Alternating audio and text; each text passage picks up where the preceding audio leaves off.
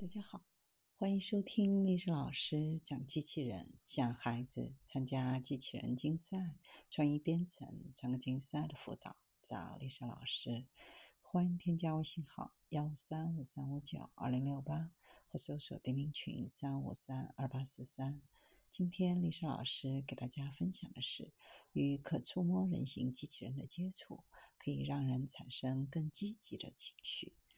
一项最新的研究发现，在与人形机器人交谈时，被触摸的人会表现出更好的情绪状态，更有可能遵守机器人的要求。众所周知，人与人之间的人际交互具有积极的作用，比如有减轻压力、改善免疫系统的功能。研究人员探索人与机器人进行物理接触的影响。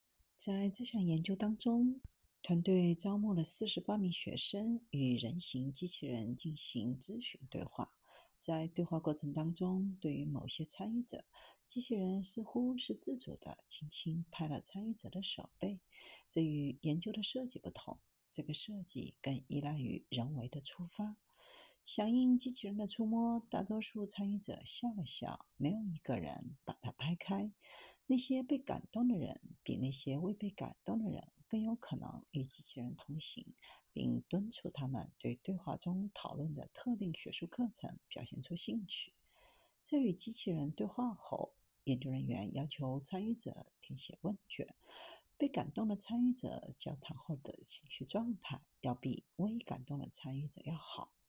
未被触摸的人对机器人和交互的评价与被触摸的人一样的好。在对话过程当中，由机器人启动的触摸可以对人们的体验产生积极的影响。利用对请求合规性的影响，将机器人用于激励目的，比如说服人们进行锻炼。人机交互，尤其是涉及类人机器人的交互，是复杂的。关于人机触摸与机器人触摸之间的差异，还有很多知识要学。机器人中的非功能性触摸对人类很重要。在对话中，轻轻敲击参与者的手，会使参与者产生更好的感觉。